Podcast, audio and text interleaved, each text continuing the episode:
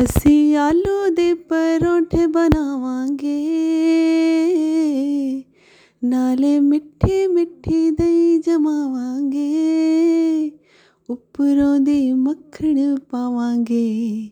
ਬੜੇ ਸ਼ੌਕ ਨਾਲ ਅਸੀਂ ਖਾਵਾਂਗੇ। ਬੜੇ ਸ਼ੌਕ ਨਾਲ ਅਸੀਂ